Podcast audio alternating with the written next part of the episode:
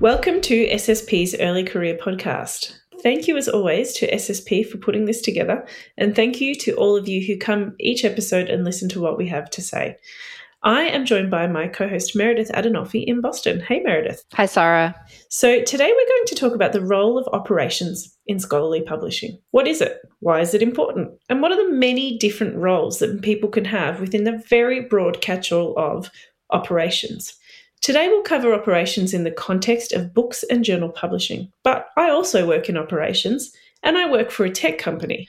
There's also operations that support sales teams. So it's a very, very big catch all phrase for a lot of different functions, and today's episode won't be exhaustive. Careers in operations can take many parts. That being said, this should give some insight into the core operations journey that books and journals take when they get published. Today we're joined by Midori Baer from Proceedings of the National Academies of Sciences, covering journal publishing, and Anne Flegel from Oxford University Press, covering books. To get started, Midori, could you kick us off by telling us a little bit about yourself and your career path? Sure. I am currently the Senior Director for Publishing Operations at PNAS and PNAS Nexus. We launched a second journal last year with the National Academy of Sciences, as you said. I got my start probably 100 years ago as a production editor working for a self publishing society. And that was entirely accidental, by the way. I answered a job ad because I was good at spelling, didn't intentionally go into publishing or operations. But I liked it and I stuck around. So from there, I went on to production management and overall global production and editorial operations management at a large commercial publisher. That was eye opening for me. It really provided foundational experience for me. I returned to Society Self Publishing after that because I felt I could be most impactful there and I enjoyed it. But I've continued to refer back and leverage that early society and global commercial publishing background every day in the work that I do. Thank you so much. And Anne, would you mind giving us the same summary, please? Of course. I think I started out coming into publishing with that romanticized idea of working in editorial with authors on manuscripts. And I did that for some time as an underpaid or also unpaid intern until real life hit and bills needed to be paid. So I found a job in London as a development editor for EPP University's internal little publishing house. And that's how I basically fell into operations and have been there ever since. Today, and now for about a year, I've been the head of academic books operations at OUP. And I have started here about six years ago as a production editor in house. And I learned operations from scratch. And I've kind of fell in love with something that is oh, sometimes seen as a bit of a stepchild in publishing, I think. Why would you say that? Why is it the stepchild? looking at something that you said earlier that is such a broad term and a lot of people don't really know what falls under operations and everything comes together here so people don't really have an idea of what's going on or what we're doing on a day-to-day basis and there are like what i would call the shinier areas like marketing or editorial the more client facing ones that work with the authors that are more in touch with the general public while operations, at least where we are concerned in books, we stay a bit in the background and people don't really know what we're doing every day. I think that's a really important point that you raise, Anne, and I suspect that is the case. Midori, would you agree with that on the journal side? Absolutely. Absolutely. I would add redheaded stepchild to that.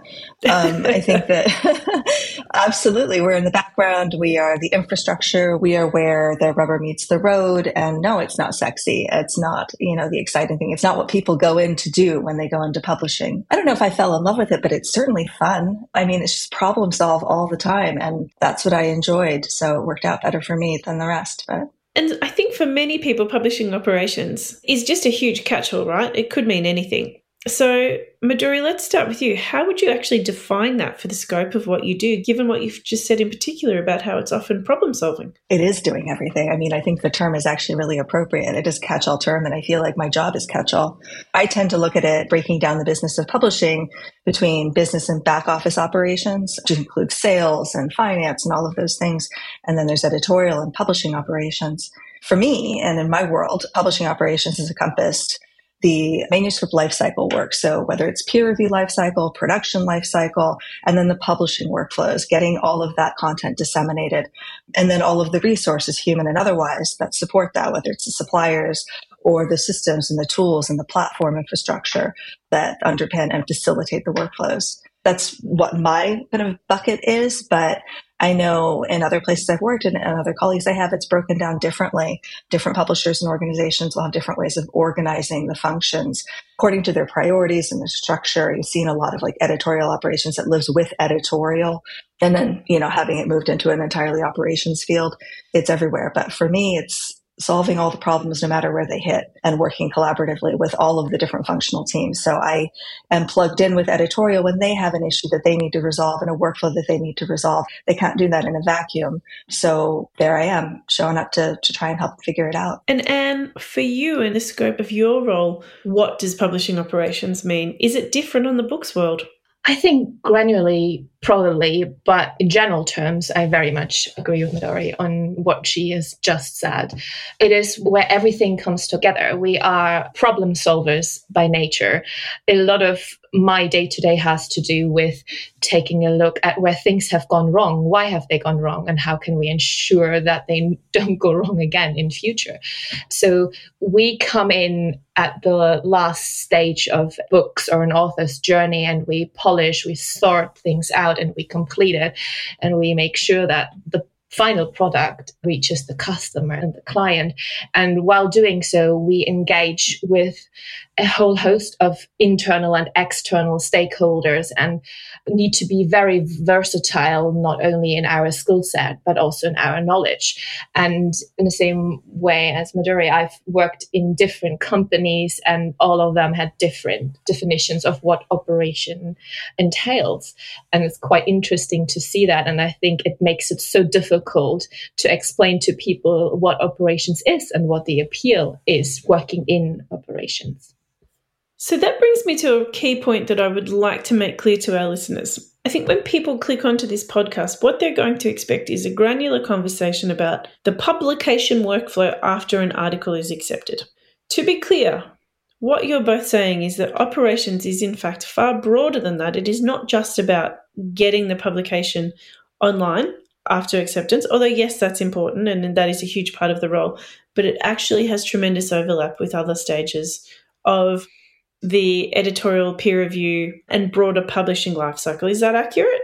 Putting that out to both of you. Absolutely. Yeah. Yeah, completely agree. I think we are already getting to a point where we will be transforming people's understanding of what this topic means, which is fantastic.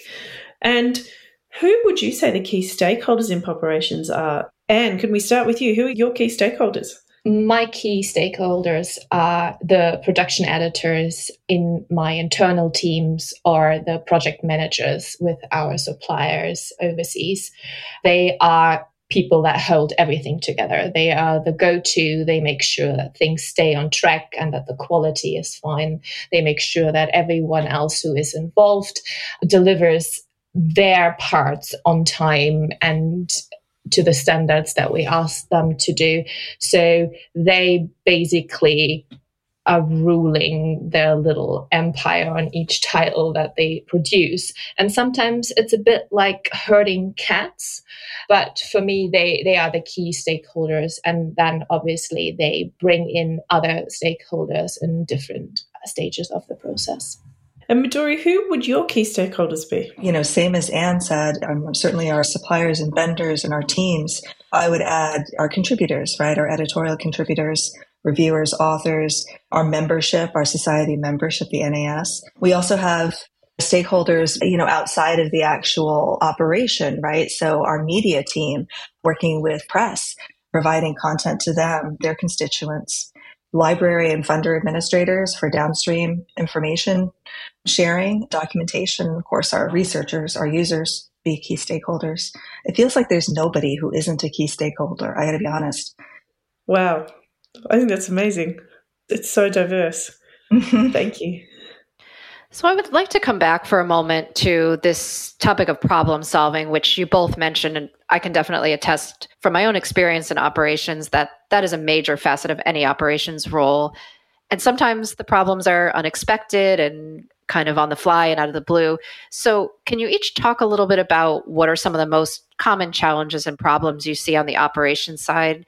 And maybe let's start with Anne on the book side.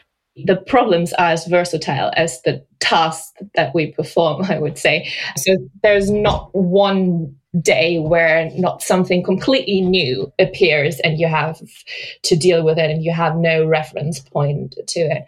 What I continuously see as a big obstacle that we have to overcome is expectation management. So, what we are able to do in reality versus what our stakeholders and specifically our authors expect from us. Because the publishing landscape, as we all will know, is changing so quickly and moving into a completely different direction than it probably was even just five years ago. And we I have a lot of authors who've been with us for years and have published dozens of books with us and who have a certain idea of how publishing is supposed to be. They have these picture almost of a little family and everything is very hand holding and each stage of the process consists of a lot of conversations and discussions we in operations need to then bring that under the umbrella of being efficient and effective and a global institution that has to deal with challenges like speed to market, our competitors being quicker, the technology challenges moving from print to digital. So the reality of publishing is not as romantic as it used to be and the expectation for that are still there so that's one of the big challenges that we're seeing kind of like the need of the business versus what our stakeholders expect from us that's such a great point about expectation management as a kind of a core part of the job. And I'm curious, Midori, is that something you see on the journal side as well? It seems super relevant to journals to me. Absolutely. Yeah, no, I think that was a really good one to highlight. Expectations management is every day. It's everything that we do. And one of the things I've been thinking a lot about and have for many years is, you know, we have this general expectation of agreement across functional teams or across decision makers and it's fundamentally misleading and wrong. I think we really have to work towards strategic alignment and that's where this piece becomes really important and I think that's one of the roles that operations tends to have to play when negotiating across different stakeholders and different needs is making sure that we have alignment and not necessarily favoring agreement or trying to achieve agreement. That's one of the big things for me in terms of expectations management. And then just generally speaking, there's all the little things and not so little things, but tactical things that happen on a day to day basis. As, as Anne pointed out, it's pretty diverse, you know, what can show up on a given day. And then there can be major things like, you know, recently we had a massive supplier outage with the ransomware attack, took us offline for weeks. And it was one of those times in my career, I'm like, I don't know how to solve this problem. I this is a new one for me. And there's no roadmap. There's no way to just kind of fix it. So you have to find your way through over the course of weeks and months and get back to full operating systems. But it could be a, a misschedule or it could be a full explosion at a vendor. Thanks for sharing that specific example about a supplier outage. I've experienced that before and it really is new and different and you don't really have a lot of time to react and it makes me think about this question about operations being a catch all. And it also makes me think about how it may not be appreciated how much sort of project management, especially on the fly, can be part of an operations role. Is that something that you see, especially at the level that both of your roles are at? Let's start with Anne. Absolutely. I think project management is a key skill.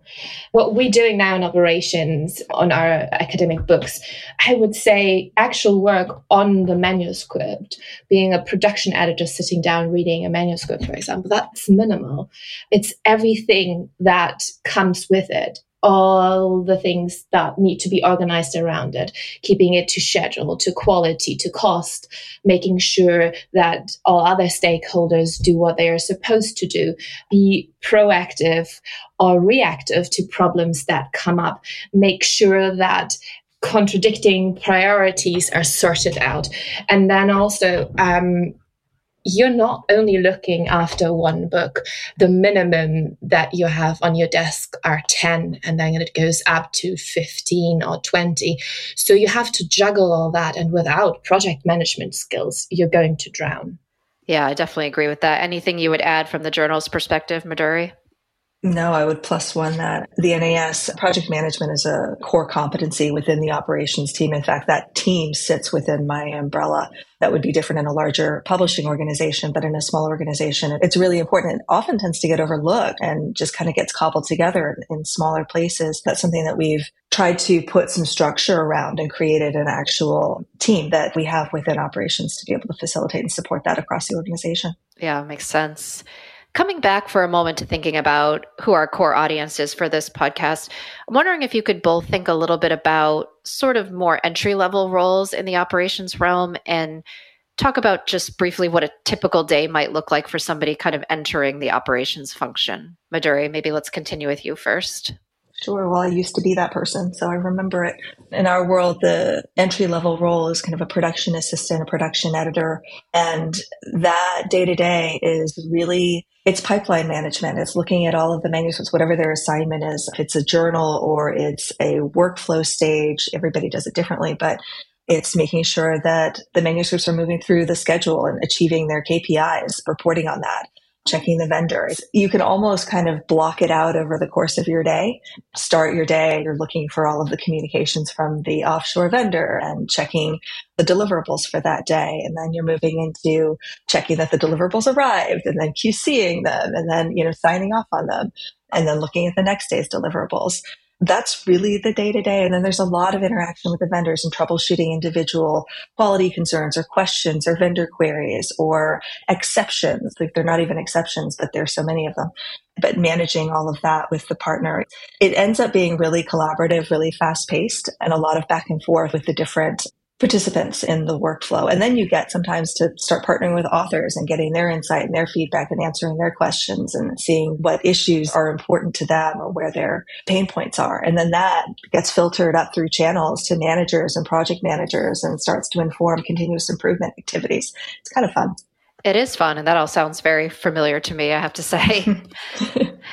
And is there anything you would add uh, from the book side that might be different? I think to that, I cannot really add anything because it is almost exactly the same on the book side. What I can add is that we have a similar role to the production editor as well, which is overseeing our outsourced production. So we are producing a majority of our academic books with our vendors abroad, and the project editors and project managers sit with them and we then have in-house a team that oversees those project managers and supports them in the day to day and makes sure that they keep things on track. And so they are basically primarily project managers themselves but they need all the knowledge of a production editor. They need to know about the nitty gritty they need to know our workflows and processes and systems to be able to assist our suppliers with their escalations or then also also internal stakeholders with their concerns or worries or requests. That's again an area where project management skill comes in as very, very, very important.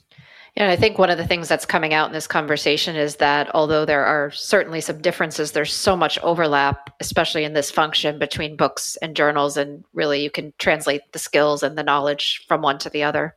Thinking again about our audience for this podcast, what do you wish others in the industry knew about the function of operations? Let's start with Anne. How fundamental it is to the publishing process and how versatile it is.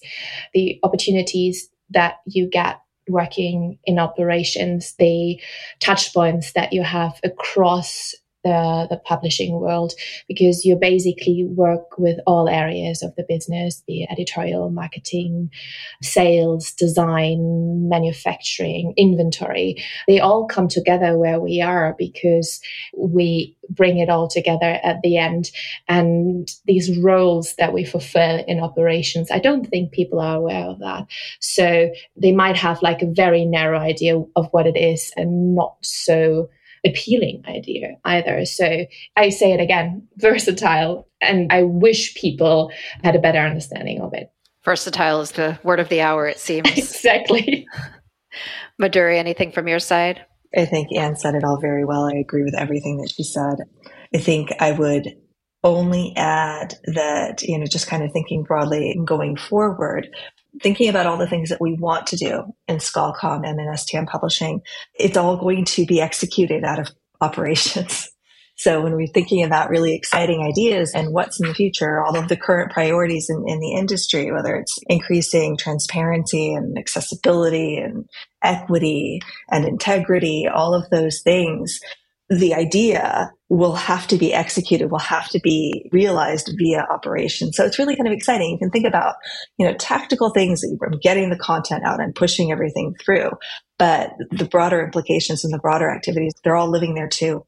Absolutely agree. There is so much potential there as well. And we have so much influence and impact on other areas of the business as well. So operations keeps on growing I love that. I love the underlining of both the critical nature of the roles and also the potential that they have to continue contributing in new and different ways in the future. So, just thinking about how broad operations is and, and the incredible diversity of roles and functions that I think we've identified, I'm keen to know what advice you would both give someone who's curious about a role in operations. And let's start with you. It's actually one that I had to think about quite a bit because I think in the same way that Midori, I didn't set out to work in operations. I basically fell into it.